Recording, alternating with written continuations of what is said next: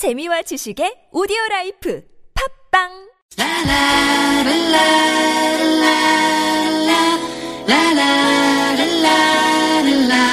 함께 만들어요 아름다운 세상. 우리 함께 만들어봐요 아름다운 세상. 네, 아름다운 세상을 만들어가시는 두 분과 함께합니다. 조해진 전 의원, 은수미 전 의원 두 분과 함께하는데요. 어서 오십시오. 네, 안녕하세요. 한 주 잘 보내셨죠? 예. 예. 자, 그러니까 미리 예고를 해드렸으니까 바로 들어가겠습니다. 예. 우리 정부가 위안부 피해 할머니들에게 현금을 지급하기로 했어요. 생존자 할머니께는 1억 원, 사망자께는 2천만 원을 드린다고 하는데, 은수미 전 의원께 먼저 여쭤보겠습니다. 이 돈 받아야 되는 겁니까? 저는 그 작년 12월 28일 날 한일 위안부 합의가 이루어졌을 때 그런 말들이 있었잖아요. 부전여전으로 이 나라 국민에게 치욕을 안긴다. 이런 말을 했는데, 제가 왜 그 말씀을 드리냐면 그 합의문 전문에 보면 뭐 그런, 일본이 그렇게 해요. 군의 관여하에 다수의 여성의 명예와 존엄에 상처를 입혔다. 네. 그런데 그렇게 얘기한 아베 총리가 2016년 1월 18일 참의원에서 뭐라고 하냐면요, 이제까지 정부가 발견한 자료 중에서 군과 관원에 의한 이른바 강제연행을 직접 보여주는 기술은 발견되지 않았다는 2007년 각의에서 결정은 여전히 어떤 변화도 없다. 네. 이런 얘기를 한 데다가요. 네. 이번에 2월 16일 날 유엔 여성차별철폐위원회에서 신스케 외무 심의관이 뭐라고 그랬습니까? 그 똑같은 얘기를 또 해요. 그러니까 결국은 이런 거죠. 일본은 나 아무 책임이 없어. 예. 끝난 거야. 예. 라고 얘기를 한 셈이고, 거기에 대해서 정부가 사인을 해서 예. 결국 우리 위안부 할머니들은 아무런 사과도 받지 못한 채 예. 돈이나 받아야 되는 대상으로 전락을 했죠. 이건 위안부 할머님들 개인의 문제가 아닙니다. 전 한국의 영혼에 완전히 상처를 준. 네. 그러면서 또 이분들이 뭐라고까지 일본에서 얘기를 하느냐면, 법적인 책임? 1965년 한일협정에서 끝났다, 이렇게 얘기를 해요. 결국은 부전여전으로 대한민국 국민에게 정말 정신적, 육체적 상처를 주고 있는 거 아닌가, 이런 생각을 듭니다. 조해진 전 의원님. 뭐 할머니들 받고 말고는 이제 당사자이신, 피해자 당사자이신 할머니들께서 선택하실 문제인데, 네. 저처럼 이렇게 국민의 한 사람의 입장에서 보면은 조금 좀 모욕적으로 느껴지는 부분이 있습니다. 예, 예. 할머니들께서 돈이 필요하다고 하시면은 저는 우리가 드릴 수도 있다고 생각이 들어요. 예, 우리 네, 정부 네. 예산 또는 네. 우리 국민 모금으로도 얼마든지 드릴 수 있고, 일본이 우리 재단에 저 내놓은 돈보다 더 많은 돈도 얼마든지 드릴 수 있는데 예. 굳이 우리가 일본에게 그걸 그 일본으로부터 돈을 받는 것이 의미가 있다고 한다면, 그건 이제 배상금일 때, 법적 책임으로서의 그 결과로서 배상금일 때 의미가 있는 것인데 예. 그 지금까지 일본은 그 법적 책임 저 인정 안 하고 있는 상황이거든요. 네. 그래서 그 총리가 그 지난번에 작년 12월 28일 날 한일 외교장관 그 공동 발표 때 총리가 사죄했다고 하지만 그건 총리 직접 사죄한 게 아니고 예. 외교장관이 총리가 이렇게 사죄한다라고 간접적으로 전했거든요. 예. 총리나 일본 정부가 진심으로 자기들이 잘못했다고 생각하고 이거는 사과해야 되겠다라고 생각한다면 직접 얼마든지 이야기할 수 있습니다. 네. 또 굳이 여기까지 안 찾아와서 무릎 꿇고 사과하면 제일 좋지만은 네. 그래 하지 않더라도 일본서 전체 일본 국민과 한국 국민들 대상으로 해서 앞에 네. 놓고 위안부 할머님들께 우리가 뭐 참 씻을 수 없는 죄를 지었다. 정말 죄송하고 네. 용서를 바란다.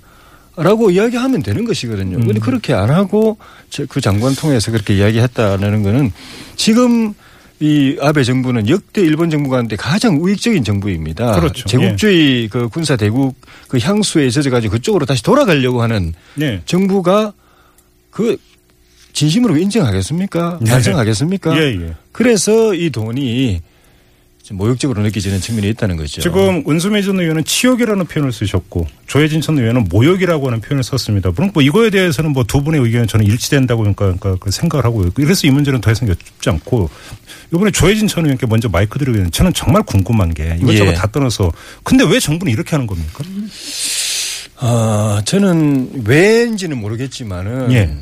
우리 정부가 좋게 말하면 좀 한일 묵은 숙제를 해결해보자 하는 과욕을 부렸다. 그러니까 좋게 말하면 과욕이고 외교적 역사적 성과주의에 빠졌다 이렇게 봐야 되는 겁니까? 과욕이 그런 측면도 있죠. 과욕을 부렸다 또는 나쁘게 말하면 좀 너무 좀 독선적으로 우리 정부 때 이걸 다 해결할 수 있다라고 하는 예. 그런 독선을 부렸던 거라고 생각이 들어요. 네. 지난번에 작년에 한일 장관 공동 합의에서 제일 우리가 참 거슬렸던 것이 이것으로서 한일 관계 위안부 문제는 최종적으로 해결됐고 다시는 불가역적으로라는 네. 거는 다시는 되돌이키기 없고 쉽게 말하면 딴 말하기 없기 네. 다시는 이야기할 그리고 국제사회에서 유엔이나 이런 데서 다시 언급 안 하기. 그렇죠. 그렇게 딱 못을 박아버렸어요. 근데 이 문제라는 거는 그 독일의 그 홀로코스트 문제도 그렇지만은 어느 정권에서 그 완전 종결하는 게 불가능합니다. 역사가 지속되는 한은 계속 그걸 이야기하고 그렇죠.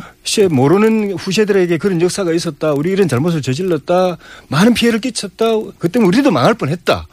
다시 그런 일을 하면 안 된다. 너희들 명심해라. 이건 역사가 계속되는 한 계속돼야 될 일이거든요. 정부는 어느 정권이나 정부는 거기서 조금 이제 더 나아가게 그 방향으로 나아가게 진전을 시키는 것이지. 우리 정부 때 모든 걸 다 해결하고 네. 완전 종결 짓겠다. 그 자체가 좀 독선이라고 봅니다. 은수미 전 의원은 정부가 왜 이런다고 보세요? 아니 이 문제에 대해서는 이미 정부의 의도는 분명히 드러났잖아요. 네. 그건 사드 배치 때문에. 사드? 예. 네. 그런 뭐 분석은 왜 그러니까 원래 이러진 않았어요. 이 정부도. 그러니까 이제 미국의 뭐 요구라고 할까요? 압박 때문에 이제 한일 관계를 풀어야 그럼요. 되기 때문에. 2015년 2월부터 이미 조짐은 나타난 걸로 이건 언론에서도 하도 많이 해가지고 맨 처음에 웬디 셔먼 미 국무부 정무차관이 2월 27일 날 세미나에서 이런 발언을 합니다. 과거의 적을 비난함으로써 값싼 그 박수를 얻는 것은 어렵지 않은데 네. 이런 과거의 적을 비난하는 도발은 진전이 아니라 마비다. 도발. 이렇게 얘기를 했어요. 예. 이게 2월 27일 날 첫 번째 1탄이 터졌고요. 예. 그다음에 2탄은 뭐라고 그랬냐면 4월 6일 날 그러니까 작년 4월 6일 날 데니얼 러셀 미 국무부 동아태 그 차관보가 예. 위안부는 인신매매 희생자라는 아베 일본 총리의 발언에 대해서 아주 긍정적인 메시지다. 이렇게 얘기해요. 인신매매면 자기 책임 아닌 거거든요. 그러다가 3탄이 5월 18일 캐리 미 국무장관이 날렸죠. 그리고 나서 당시에 그 아사히 신문 뭐 이런 데서 실제로 이 박 대통령이 11월 초에 한일 정상회담을 하고 네. 그리고 위안부 문제가 해결되기를 바란다고 경기 종료 시점까지 못 박은 것처럼 이런 인터뷰들이 나돌면서 네. 그 당시 도대체 왜 이러나? 왜냐하면 그때는 설마 사드 배치를 하랴 이런 거였거든요. 예, 예. 그러니까 사드 배치를 통해서 그 한미일 이런 군사동맹을 구축하려면 네. 이 올해 미국의 입장에서 올해 묵은 문제 이 문제 해결하고 일본도 그래 나 미국 너 도와줄게 대신 이거 털자라고 했다라는 것이 저는 가장 유력한 미국의 종용에 그렇죠. 이제 그 밀려갖고 여기까지 왔다 예, 예. 이런 이제 분석이신데요. 예. 알겠습니다. 자 지금 한일 위안부 합의가 있었고요. 일본 가기에서 10억엔 출연 결의가 있었고 그러자마자 우리 정부는 위안부 피해 할머니들에게 현금 지급을 하겠다 이렇게 밝혀고 나섰습니다. 지금 이 문제 아름다운 세상에서 짚고 있는데요. 자, 우리 애청자 여러분도 이 토론에 함께해 주시기 바랍니다. 의견도 좋고요. 질문도 좋습니다. 50원의 유료 문자 우물정 0951 우물정 0951로 보내주시면 바로 실시간으로 반영을 하도록 하겠습니다. 자, 그리고 또 하나 문제. 저희가 이 외교부 담당 국장하고 저희가 직접 인터뷰를 하면서 물어본 적이 있어요. 예. 일본은 자꾸 소녀상 얘기를 하는데 예, 예. 분명히 밝혀라. 합의에 소녀상 철거가 들어가 있었느냐 아니냐라고 했을 때 분명히 아니라고 했습니다. 그런데 예. 지금 또 스가 요시히데 관방장관은 또 이야기를 했습니다. 소녀상 문제. 예. 이거 어떻게 해석을 해야 되는 겁니까? 저는 그게 좀 그 우리 정부가 일본하고 좀 어설픈 합의를 한 것 아닌가 싶어요. 그러니까 사실 그 합의 내용에 보면은 우리 정부가 우리 국내에 관련 단체들하고 그 협의해가지고 원만하게 합리적으로 잘 해결하겠다고 그랬는데 네. 그거 사실 그 일본이 기대하는 거는 대사관 앞에 있는 소녀상 철거하는 건데 네. 그걸 우리가 관련 그 단체들한테 설득한다고 설득될 일이 아니거든요. 절대 안 되죠. 이행할 수 없는 일인데 그런 말을 하는 거는 일본에게 공연히 우리가 책임질 수 없는 기대감을 갖게 만들어주는 거죠. 일본 입장에서 보면은. 예. 그리고 그거는 이면적으로는 알아서 책임지고 철거해 주겠다라고 그 기대하고 믿게 만드는 그런 것인데. 네. 그런 책임질 수 없는 합의를 한 건 정말 외교 합의치고는 굉장히 어설픈 거고. 예.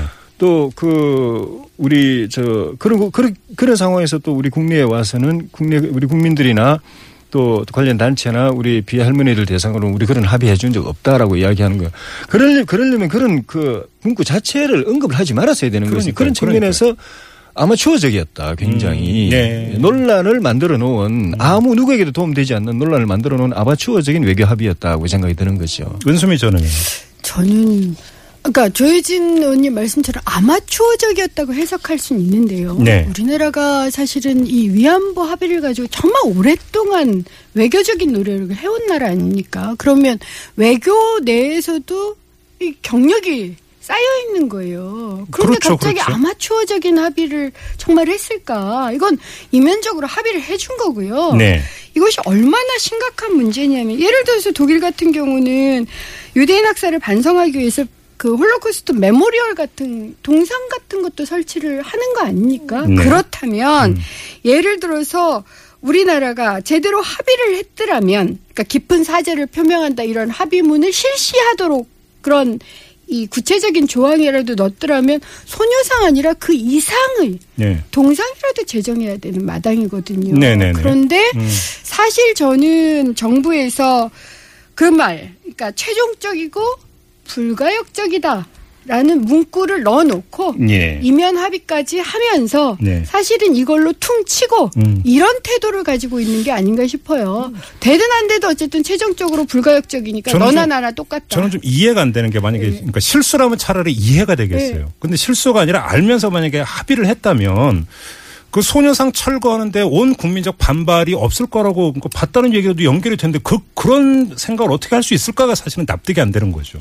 아니 그래도 그냥 막 가겠다라는 거 아니에요 실제로? 거기다가 또 사실 지금 미국을 비롯해서 이 소녀상이 더 그 설치가 확대되고 있는 추세거든요. 그렇죠, 그렇죠. 전 그 세계 인류의 공감을 이렇게 얻어가지고 예, 예. 우리 그 국민들도 그렇지만은 다른 나라의 양심적인 이 시민들이 스스로 그걸 갖다가 예. 설치하는 운동을 벌여가고 있는 더 넓혀가고 있는 상황에서 그 예. 발상지인 우리나라의 네. 대사관 앞에 있는 걸 철거할 수 있다라고 생각한다는 거는.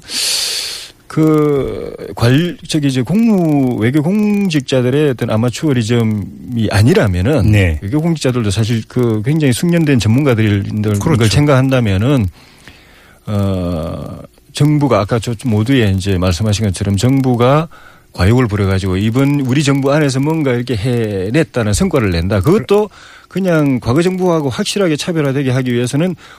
완전한 해결을 본다. 최종적으로 정리. 의원님 말씀이 외교 이제 협상 그 실무자인 외교 그 관료들도 어찌할 수 없을 정도 윗선에서의 오더가 있었을 가능성도 있다. 이런 말씀이십니까? 그렇습니다. 예. 저는요. 네. 최종적이고 불가역적이라는 그 문구를 누가 넣느냐가 쟁점이 된 적이 있거든요. 근데 일본은 일본 정부가 요구했다 그러고요. 한국은 한국 정부가 요구했다 그랬어요. 그러니까 예. 최종적이고 불가역적인 것은 상호적이에요. 네. 그렇다면 한국 정부 입장에서 이렇게 생각할 수 있다는 거예요. 손해상 우리가 해결 못할 수 있어. 예. 이거 알고 있는 거예요. 예. 그래서 확산돼도 너희 정부는 우리를 비난할 수는 없어. 라는 걸 똑같이 이용해서 네. 그냥 끝낸다. 이렇게 판단했을 가능성이 있고요. 그것은 위에서 워낙 강하게 이 문제 어느 시점에 종지부를 찍자라고 네. 했기 때문에 오히려 만들어낸 술수가 아닌가라는 생각도 들어요. 최종적 해결 또 불가역적 합의 이런 건 사실 외교적인 용어는 네. 아니거든요. 아니에요. 정치적으로도 사실 잘 안 쓰는 어떻게 보면 굉장히 거칠고 폭력적인 용어라고 볼 수 있습니다. 그 단어 명기 네. 자체가 이게 네. 지금 외교부 작품이 아닐 수도 있다라는 네. 증거다. 네. 이런 말씀이시네 두 분의 네. 말씀은. 외교관들 이런 말 함부로 쓸 수 없습니다. 중요한 점을 지금 두 분이 지금 함께 네. 지적을 해 주셨어요. 근데 네.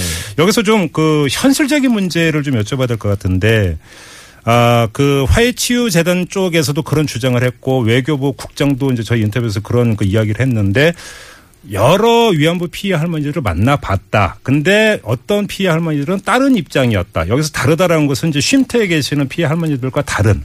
그러니까 이제 그 쉼터에 안 계신 할머니들을 두고 이제 하는 이야기인데요. 자, 현금을 지급하기로 했는데 그러면서 그러니까 그 현금을 만약에 그러니까 수령하는 그러니까 받으려고 하는 할머니, 피해 할머니들 계시고 이러면 정부가 이거를 가지고 결국은 갈라치기 하려는 것 아니냐 이런 우려가 사실은 그 전부터 나왔었거든요. 이게 현실화될 가능성 있는 것 아닙니까? 있어요. 그러니까 이제는 위안부 합의 문제가 한일 문제가 아니라 돈을 받은 사람과 받지 않은 사람 문제가 되어버리는 그러니까 국내 갈등화 되어버리는 문제가 예, 국내 갈등으로 전 이미 만들려고 하고 있다는 거예요. 거기다가 더 우스운 것은 예. 이 위안부 합의를 할 때 이 원래 이 위안부 할머니들하고는 단 한마디도 논의를 한 적이 없어요. 그리고선 이제야 돈 주려고 할 때 뭐 물어본다 이런 말을 하는 것 자체가 네. 위안부 할머니님을 두 번 치욕에 노출시키는 거죠. 우리 정부가 그 할머니들을 진짜 걱정해서 네. 남은 기간 동안이라도 돈 좀 쓰시면서 좀 여유 있게 지내시다가 건강하게 지내시다가 하셨으면 좋겠다. 그게 돈이 굉장히 중요한 요소다라고 생각하셨으면은 네. 우리 돈으로 드릴 수 있습니다. 아까도 말씀드렸지만은 네네. 일본의 배상을 인정하지 않는 배상을 피해가는 그런 정략적인 금전을 가지고 드리지 않아도 네. 역사 책임, 법적 책임을 흐리는 소재인 그 돈을 우리가 볼 때는 깨끗하지 못한 돈을 네. 드리지 않아도 우리 힘을 얼마든지 드릴 수가 있는데 그런 방법을 안 택하고 굳이 책임을 회피해 호도하는 그 돈을 일본 돈을 가지고 네. 지급하겠다고 하는 거는 진짜 뭐 그렇게 굳이 그렇게까지 생각하고 싶진 않지만은 네. 할머니들 노후에 필요한 그런 경제적 지원이냐 일본이 그걸로 이제 배상 그 법적 책임을 퉁치는 그걸로 이제 같이 한일이 예. 정부가 이렇게 넘어가려고 하는 거냐라는 부분에 있어 가지고는 의심의 소지가 네. 없을 수가 없다고 봅니다. 알겠습니다. 지금 뭐 많은 분들이 지금 문자 보내주시고 있는데요. 1192님이 이런 문자를 주셨습니다. 나라의 독립보다 개인의 영달을 위해서 일본에 충성했던 민족 반역자들을 청산한 적이 한 번도 없는 조국의 현실이 여기까지 와 있음이 아니겠습니까? 라는 의견을 주신 분이니까 질문은 아닌 것 같고요. 네. 자, 근데 이 5797님이 지금 보내주신 문자는 이건 지금 두 분에게 네. 공통의 질문을 좀 드리겠습니다. 차기 정부에서 이 체결, 그러니까 한일 위안부 합의를 뜻하는 것 같은데요. 이 체결 자체를 무효화할 수는 없나요? 아무리 외교 문제라고 해도 이런 지금 질문을 주셨습니다. 일단은 그 형식 자체가 네. 그 양국 정상 간의 그 공식 외교 문서를 합의한 것도 아니었지 않습니까? 예, 예, 예. 그리고 그렇다고 또 외교장관끼리 공식 문서를 합의한 것도 아니에요.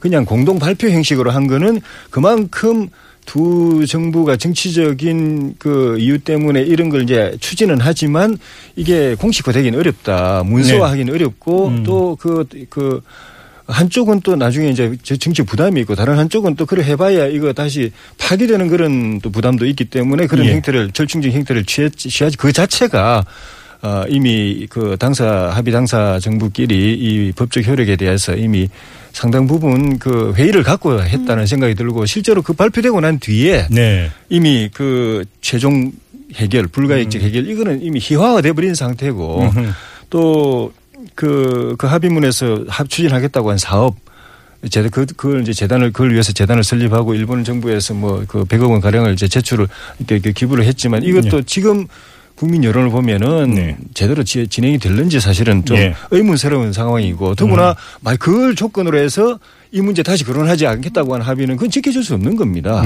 그래서 그거는 그다음 정부든 간에 조금 더 이번에 이제 사실 이 합의가 참 제가 볼 땐 크게 문제가 있는 게 논의를 조금 진행시키는 건 그 뭐 평가하기에 따라서 조금 진전이 됐다고도 볼 수가 있지만 예.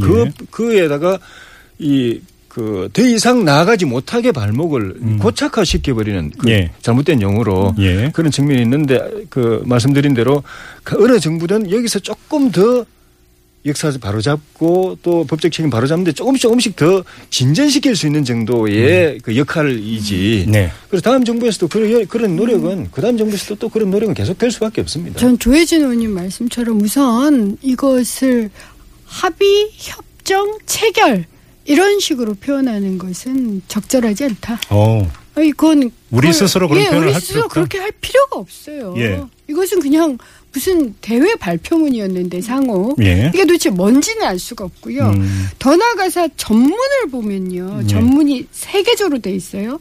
근데 마지막 이 조에 일본 정부는 이상 말씀드린 조치를 한국 정부에게 착실히 실시한다는 것을 전제로 이렇게 돼 있어요. 그런데 예. 그 조치가 단지 뭐 화해 치유재단 뭐 이런 것만이 아니라 이 일본 정부가 책임을 통감하고 예. 위안부로서 많은 고통을 갖고 있는 상처 입는 분들에게 깊은 사죄를 표명한다 등등이요. 그럼 네. 이 조치가 뭐냐는 거죠. 이 조치를 제대로 취했냐. 네. 제대로 취하지 않고 아까도 말씀드린 것처럼 국제사회에서도 여전히 군의 강제동원 이런 거 없었다라든가 네. 다른 말들을 계속하고 있어요. 네. 더군다나 독도 영유권 주장까지 요즘 또 나와요.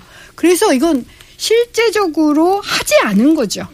그런 점들을 들어서 이 이후 정부에서 이건 바꿔야 돼요. 그런데 해야죠. 그런 사전 조치가 예. 설령 이행된다고 하더라도 네. 그걸로서 최종 해결은 안 되는 게 독일 정부가 브란트 총리 때부터 해가지고 무릎 꿇고 사죄했는데도 불구하고 그 다음 정권의 최고 책임자 최근에 메르켈 총리까지 계속 똑같은 무릎 꿇고 사죄하고 예. 또 그 저기 자기 국민, 그건 이웃 국가들, 피해를 입은 이웃 국가들뿐만 아니라 자기 국민들을 향한 메시지이기도 하거든요. 더구나 세월이 지금 흘러가면서 과거 역사를 모르는 세대들이 이제 점점 나타나기 때문에 네. 너희들은 모르지만 우리가 이런 잘못을 저질렀다. 다시 너희 시대에 이런 일이 있으면 안 된다라고 자기 국민들 정신 교육시키는, 역사 교육시키는 측면도 있는 겁니다. 그거는 그 일본도 우리도 우리 정부도 명심해야 될 부분이라고 생각이 듭니다. 짧게 그러니까 일본 정부가 출연한 10억 엔인이 오는 거잖아요. 네. 와서 이제 받는 거잖아요. 그것이 갖는 어떤 뭐냐면 구속력 이런 건 없는 겁니까? 나중에 네. 당신들이 10억 엔 받지 않았냐? 네. 그리고 정부 간에 합의해서 응? 이런 식으로 만약에 일본 정부가 그래서 제가 말씀드린 대로 약간의 총리 간접 발언이지만 사죄하고 이런 이걸 진전이라고 굳이 해석을 한다 하더라도 네. 나머지 부분 이 더 이상 앞으로 나가지 못하게 족쇄를 채울 수 있는 부분이 일본은 그걸 근거로 해서 앞으로는 계속 아예 말을 못 꺼내게 만드는 그렇죠. 예. 협의에 응하지도 않는 그런 태도로 나올 수가 있기 예. 때문에 예. 이게 다음 정부 그 뒤에까지는 굉장히 부담으로 작용할 수 있다는 거죠. 이제 아까도 말씀드린 것처럼 이게 세계 조항으로 있고 예. 돈만이 아니라는 거예요. 예. 이게 깊은 사죄나 그런 실제적으로 그런 조치들이 동시에 이루어진다는 합의였기 때문에 예. 예를 들어서 내가 돈 줬어. 딴짓을 하는 거예요. 그렇다면 그것은 너 돈 줬지만 딴짓 했잖아 라고 얘기할 수 있는 거죠. 그래요. 네. 예. 알겠습니다. 이제 좀 마무리를 해야 될 것 같은데요. 예. 자, 문자가 계속 들어오고 있는데 한 분 문자를 소개를 하면서 마지막 질문 대신 읽어드리겠습니다. 짧게 한 30초씩만 시간 드릴 수밖에 없는데요. 6624님이 문자를 보내주셨는데 김대중 노무현 정부 때는 한일 위안부 협의를 왜 못했나요? 라는 문자를 주셨습니다. 아니요. 저는 노력을 했었다고 알고 있어요. 네. 그런데 그 당시는 그래서 아주 팽팽했었던 걸로 알고 있거든요. 네. 그러니까 이것은 우리나라가 더 노력을 하면서 아시아 태평양 지역에서 그리고 전 세계적으로 사실은 한국다운 지위를 좀 더 가져가는 노력의 과정이고요. 네. 이런 노력을 내부적으로 국내적으로도 발목 잡는 사람들이 있는 거잖아요. 하지 말라고. 이제 그런 점들을 국론 분열하지 않고 단일하게 우리 내부에서 모아나가면서 좀 더 시간을 가진다면 저는 가능하다고 봅니다. 조해진 선생님. 피해 당사자인 할머니들이 인정하고 사과와 사과를 받아들이고 용서할 수 있고 또 전체 국민이 공감할 수 있는 합의라면은 어느 정부들 안 했겠습니까? 그런데 그렇죠. 그렇게 안 되기 때문에 일본의 태도가 그까지 안 가 있기 때문에 이런 식으로 정부 일방에 국민의 공감과 피해 할머니들의 그게 없는 정부 일방의 합의를 안 했던 것 뿐이죠, 과거 정부는. 예. 그건 사실 큰 의미가 없기 때문에. 우리한테 의미가 없고 진정할 수도 안 한 거다? 예. 알겠습니다. 자, 아름다운 세상 오늘 여기서 마무리를 해야 될 것 같은데요. 자, 조해진 전 의원, 은수미 전 의원 두 분 관계했는데요. 오늘은 거의 이견이 없군요. 네. 이건 이견이 있기가 힘들어요. 국민들 사이에 이견이 크게 없을 겁니다. 사실은 예. 지금. 박근혜 대통령하고 정부가 문제이신 거죠. 네, 알겠습니다. 이렇게 아름다운 세상 마무리하겠습니다. 두 분 수고하셨어요. 예, 감사합니다. 고맙습니다.